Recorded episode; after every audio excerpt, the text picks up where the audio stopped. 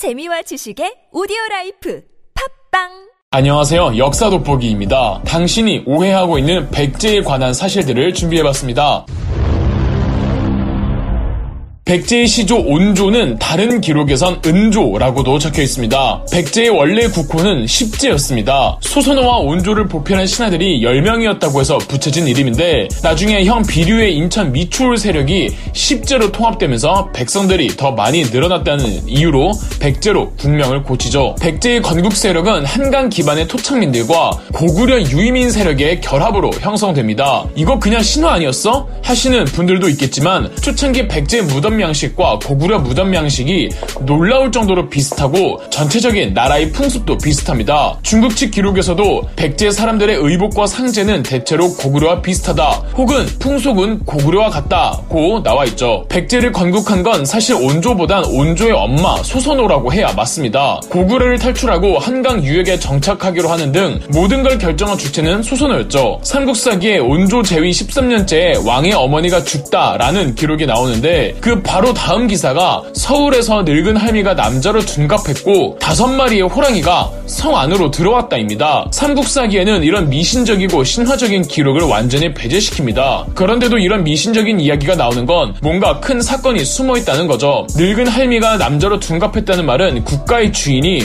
소선호에서 온조로 바뀌었다는 뜻이며 고대 기록에서 호랑이는 주로 반란을 말한다고 합니다. 확실하진 않지만 늙은 할미가 남자로 둔갑할 때 호랑이가 들어왔다는 건 온조 민조가 소선호를 쿠데타로 몰아냈다는 사건으로 많은 사람들이 믿고 있죠. 그리고 바로 그 다음 기사가 온조가 수도를 하북 위례성에서 하남 위례성으로 옮겼다는 건데 하북 위례성에 정착하기로 결정한 사람은 소선호였잖아요. 온조는 어머니의 영향권에서 벗어나려는 거죠. 온조가 수도로 옮겼다는 하남 위례성은 여러 학설들이 존재하지만 가장 유력한 설은 지금의 잠실 일대인 몽촌토성과 풍납토성입니다. 그런데 이 두 곳이 발굴되기 전까지만 해도 경기도 하남시가 가장 유력했습니다. 참고로 소선호가 처음 정착했다는 하북 위례성의 위치는 알 수가 없습니다. 정약용에 따르면 위례성의 위례는 순 우리말로 우리, 즉 케이지와 위를 동시에 뜻하는 고대 순 우리말이었다고 합니다. 234년 백제 8대왕 고이왕이 7대 왕을 암살하고 백제의 왕이 됩니다. 8대 왕 고이왕이 7대 왕의 삼촌이라고 하지만 이는 조작된 것으로 보이며 고이왕은 온조의 직계 후손이라고 보지 않는 게 학계 통설입니다. 온조계 후손이 아니라 비 류계 후손이라고 주장하시는 분들이 많습니다. 중국 측에선 백제가 3세기에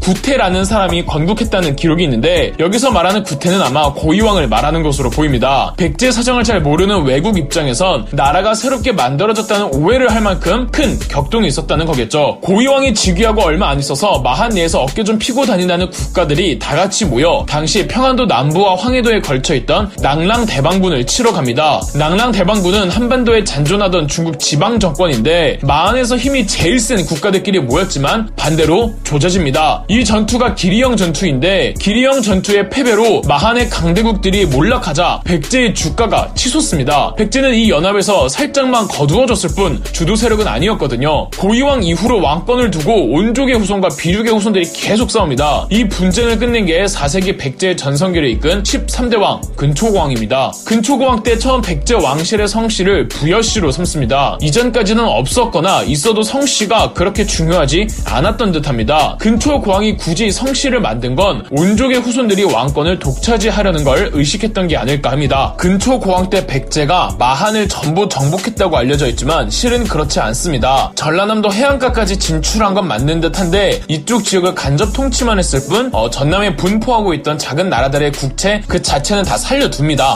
근초고왕 때 목라 근자를 시켜 지금의 경북 지역에 분포하던 가야의 소국 들을 평정해 백제의 영향권 하에 둡니다. 가야의 소국들을 멸망시켰다는 게 아니라 백제의 관리를 받는 국가로 포섭했다는 거죠. 일본 측 기록 일본 서기에선 목라 근자의 전쟁을 일본인들이 했다고 둔갑하여 임나 일본 부설의 근거로 악용하고 있습니다. 근초고왕 때 백제가 처음 전남까지 영향력을 행사했기 때문에 이때 처음으로 백제와 일본 사이에 접촉이 이루어집니다. 근초고왕과 그의 아들 근구수왕 때에 경제적 물류가 오고 간 것으로 보이는데 이 문화적 교류가 왕성했던 건 좀 애매합니다. 교과서에서 나오는 왕인이나 아지키 같은 사람들은 한국 측 기록에선 전혀 등장하지 않고 일본 서기에서만 나오는 인물들이기 때문입니다. 이로 인해 일본 측 일부 사학자들은 한국 사학자들이 일본 서기 내용 중 한국 측에 불리한 건 안 믿고 유리한 것만 믿냐며 비판합니다. 근초 고왕이 죽기 1년 전 고구려에서는 광개토 대왕이 태어났습니다. 근초 고왕의 손자인 침류왕 때인 384년 중국 동진의 승려 마라난타를 백제로 초청해 공식적으로 어, 불교 를 국가 종교로 공인하게 되는데 이 마라난타라는 승려는 인도인이었습니다. 백제인들은 바둑, 투호, 구슬치기를 좋아했다고 합니다. 백제인들은 말을 잘 타는 것과 화살을 잘 쏘는 능력을 대단히 어, 중요시 여겼다고 합니다. 427년 고구려의 장수왕이 남쪽 평양으로 수도를 옮기자 위기감을 느낀 백제와 신라가 동맹을 맺습니다. 백제의 계로왕이 여러 번 장수왕을 공격하려다가 실패합니다. 삼국사기엔 계로왕과 장수왕에 대해 이런 이야기가 있습니다. 장수왕은 백제에 대한 전면 공격 전에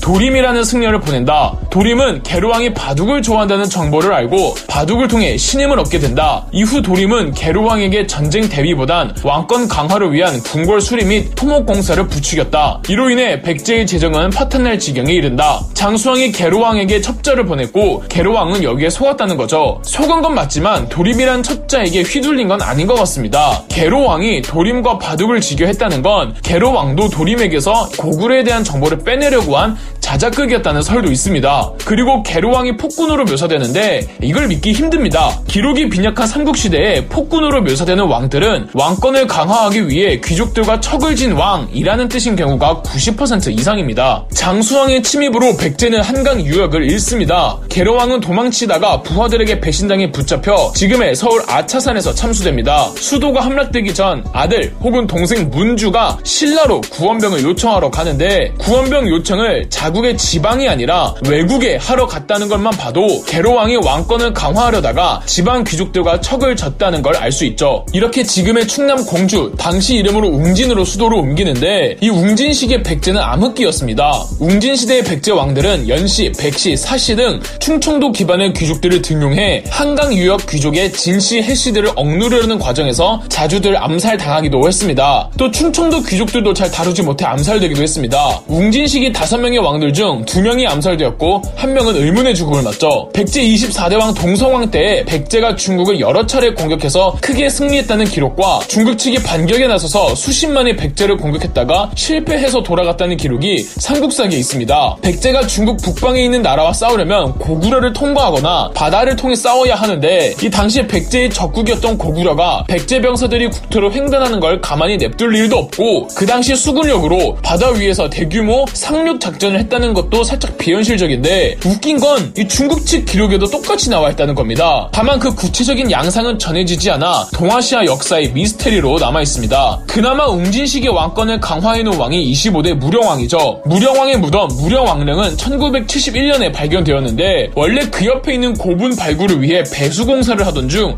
우연히 발견한 겁니다. 백제의 무덤들 중 유일하게 그 주인을 알 수 있는 무덤으로 무덤 안 매지석에 무령왕과 그 왕비 무덤 임이라고 적혀 있었습니다. 당시 무령왕릉 발굴에 온 매스컴들이 몰려들었고 기자들을 제대로 통제하지 못하는 상황에서 우연히 뒷걸음질 치다가 밟거나 들고 가다가 실수로 떨어뜨려 훼손되는 문화재가 정말 많았다고 합니다. 무령왕릉 발굴을 책임진 어느 한 고고학자는 자기 평생의 실수가 무령왕릉을 발굴한 것이라고도 말했습니다. 백제인들은 백제의 왕을 건길제라고 불렀다고 합니다. 순 우리말로 보여서 뭔 뜻인지는 모르겠습니다. 이 귀족들은 왕을 부를 때 전하나 폐하가 아니라 어라하라고 불렀다 고 합니다. 무령왕의 뒤를 이은 성왕은 수도를 지금의 충남 부여인 사비성으로 옮깁니다. 이유는 사비를 기반으로 한 귀족 사택 씨에게 힘을 주어 다른 귀족들을 억제하려고 했던 듯합니다. 아울러 성왕 때 비로소 전라남도까지 전부 백제 영토가 됩니다. 성왕을 즉위하고 얼마 안 있어서 신라의 버풍왕이 금광가를 통합합니다. 겁에 질린 다른 가야 소국들은 성왕에게 국제회의를 열어 도와달라고 합니다. 이걸 알라회의라고 하는데 성왕이 입에 발린 말만 하고 별달리 도와주지 않았더랍니다. 화가 난 가야 세력들이 고구려와 내통해 고구려가 백제를 치게 하는데 이 백제가 신라의 진흥왕과 함께 반격하는 과정에서 한강을 탈환합니다. 한강 탈환 후 신라의 진흥왕이 백제의 성왕을 통수쳤다고 알려져 있지만 실은 백제의 성왕이 먼저 이 새롭게 차지한 한강 유역에서 자발적으로 군대를 빼냈고 신라의 진흥왕은 비어있는 땅을 취했을 뿐입니다. 성왕이 자발적으로 군대를 빼낸 이유는 확실치 않습니다. 다만 그래도 신라가 한강 전체를 차지했다는 사실에 기분이 나빴던 백제는 충청도 방면에서 신라를 공격하죠. 처음엔 이기고 있었는데 성왕의 아들 창이 패기 넘치게 신라 적진 깊숙이 들어가자 아들 구하러 간 성왕이 신라 신라군의 매복에 받아 전사합니다. 이게 관산성 전투이고 관산성은 지금의 충북 옥천으로 추정되고 있습니다. 태자 창은 자기 때문에 아버지가 죽었다는 죄책감에 왕위를 거부하고 승려가 되기로 하지만 귀족들의 등 떠밀림에 왕이 되긴 됩니다. 이 왕이 위덕왕인데 위덕왕이 왕자였던 시절 고구려와 전쟁 당시 고구려의 장수 와 1대1로 흔히 말하는 삼국지식 싸움으로 싸워 이긴 전적이 있을 만큼 무예에 출중했던 것 같습니다. 다만 아빠를 죽였다는 죄책감도 있고 아들들도 일어서인지 강력한 왕권을 행사하지 못했고 이로 인해 오히려 사택시 귀족의 힘이 지나치게 강해집니다. 위덕왕 이후론 사택시 가문의 힘이 왕보다 더 강해집니다. 위덕왕 때의 백제 최고의 아니 한국 문화재 통틀어서 가장 아름답다고 인정받는 금동 대향로가 만들어집니다. 이 금동 대향로는 1993년 주차 장 공사 중에 우연히 발견됩니다. 30대 왕은 무왕, 서동요의 주인공 서동입니다. 무왕은 사택시 가문과 싸우기 위해 수도를 익산으로 옮기려다가 계획이 무산됩니다. 아마 장남 의자를 왕위에 올리기 위해 무왕이 사택시 가문과 이룬 어떤 정치적 기브앤테이크가 아니었나 싶습니다. 무왕이 한창 익산 천도 구상 중에 어마어마하게 큰 절을 만드는데 이게 미륵사입니다. 미륵사는 현재 터만 남아있지만 대한민국 사찰 중 가장 큰 규모이며 이곳의 미륵사지 석탑은 우리나라 최초의 석탑 입니다.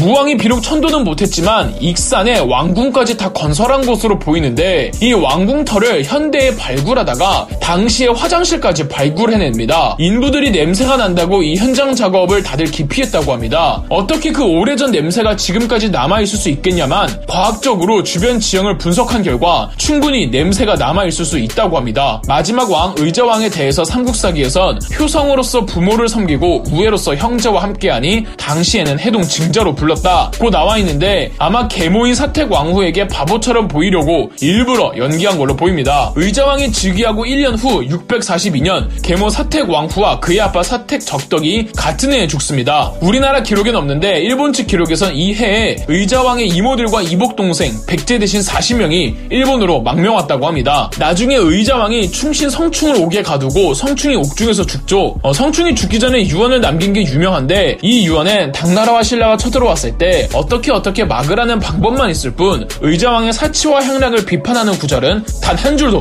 없습니다. 백제의 계백이 고작 5천으로 신라 김유신의 5만 병력을 막으러 간 건 백제 대부분의 병력들은 당나라의 13만 수군을 막는데 투입됐기 때문입니다. 삼천국녀 그딴 거 없었습니다. 백제를 멸망시킨 당나라의 장본인 소정방 장군은 정림사지 5층 석탑에 이렇게 새겨놓았습니다. 의자왕이 고든 신화를 버리고 안으로 요사스러운 부인을 믿어서 백제가 멸망했다. 백제의 우방국이 었던 일본 측 기록에는 어, 백제의 임금이 요사스럽고 간사한 여인을 믿었고 이 여인은 무도하여 마음대로 권력을 빼앗고 어진 신하들을 죽였다고 나와 있습니다. 즉 백제의 적국이든 우방국이든 한 여자만 욕하고 있는 겁니다. 백제 부흥운동 당시 일본 측에서 400척의 함대를 보내 지원해주지만 663년 백강구 전투에서 당나라 전함 170척에 깨끗하게 절멸당합니다. 참고로 이때 제주도 탐라국 병력들도 같이 도와줬다고 합니다. 당나라는 백제 멸망 후 웅진 도독부를 설치하는데 처음엔 당나라 장수를 도독으로 임명했다가 백제 유민들을 달래고자 의자왕의 장남 부여 융을 웅진 도독으로 임명하지만 나중에 나당 전쟁 때 이 문무왕의 매성 공격에 부여 융은 당나라로 도망가고 웅진 도독부는 사라지죠. 삼국사기를 저술한 김부식은 백제의 문화에 대해 화려하지만 사치스럽지 않고 검소하지만 누추하지 않다라고 평했습니다. 그럼 역사 돋보기였습니다. 영상 재미있으셨다면 구독과 좋아요, 알림 설정까지 해주시면 감사드리겠습니다.